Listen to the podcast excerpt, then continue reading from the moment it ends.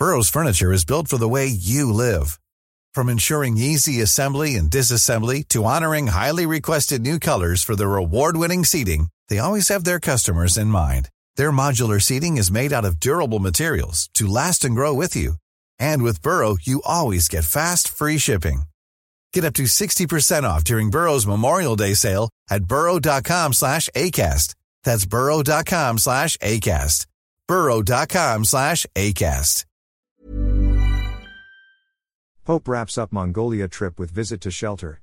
Ulaanbaatar, Pope Francis capped the final day of his diplomatically tinged visit to Mongolia preaching charity, with a visit to a Catholic shelter for the homeless and domestic violence victims.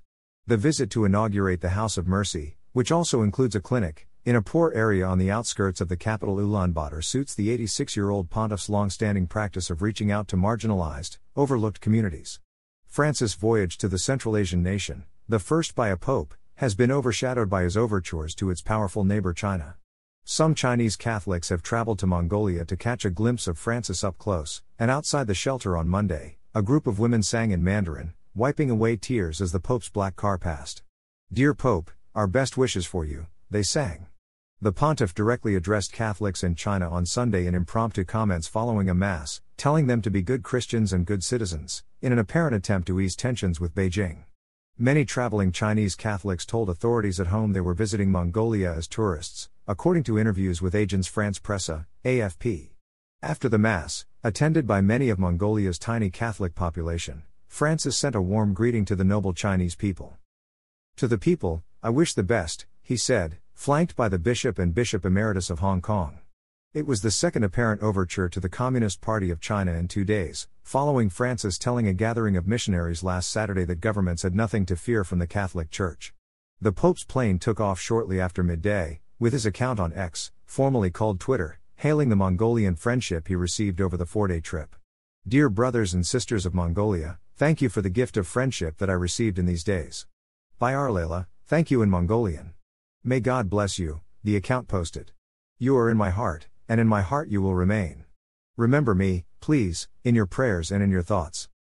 China's government, which is officially atheist, is wary of the Catholic Church on its territory, and exercises strict control over all recognized religious institutions.